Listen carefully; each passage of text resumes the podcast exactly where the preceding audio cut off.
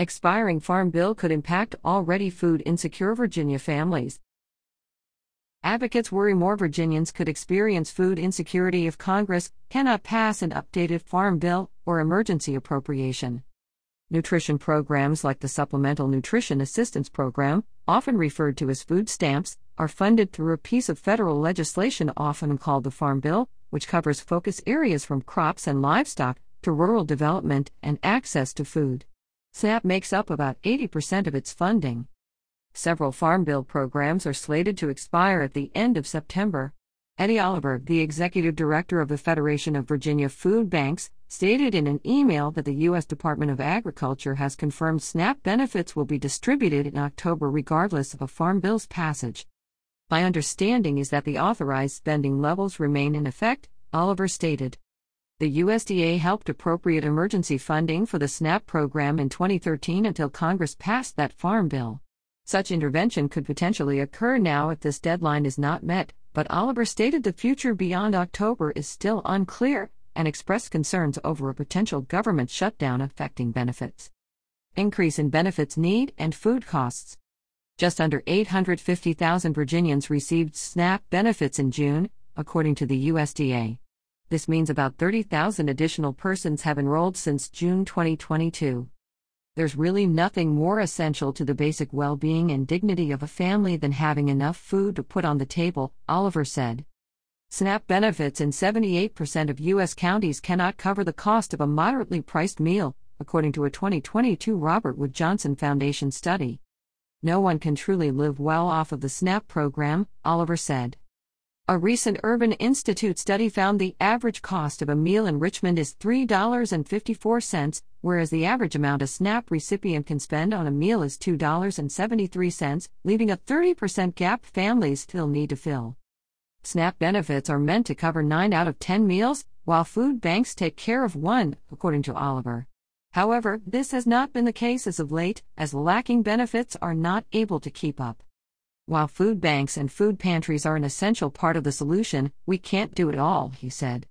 The Farm Bill is usually bipartisan, as its extensive reach can be felt by all, Oliver said. However, there is growing concern that the legislation may be delayed or experience funding cuts due to debate between lawmakers, such as a Republican legislator saying the SNAP program needed to be curtailed due to being one of the largest government handout programs. Oliver stated there is no available text for the 2023 Farm Bill at the time of this report, and some lawmakers expressed frustration to him about it. The Farm Bill is one of the most important pieces of legislation and represents a holistic approach to food access, according to Oliver. The reality for Virginians is that this legislation, should it be slowed or its funding for SNAP altered, will have local effects, and struggling food banks will feel it, according to Oliver. The slightest cut to the SNAP program will fall on us, Oliver said. Food banks bridge growing gap? Food banks statewide attempt to bridge the gap between where hunger begins and government assistance programs end. But many representatives say the strain on food banks is taking its toll. Nearly 300 new families have visited the Colonial Heights Food Pantry since July 1, according to Warren Hammonds, its executive director and only full time employee. Many are homeless or experiencing emergencies.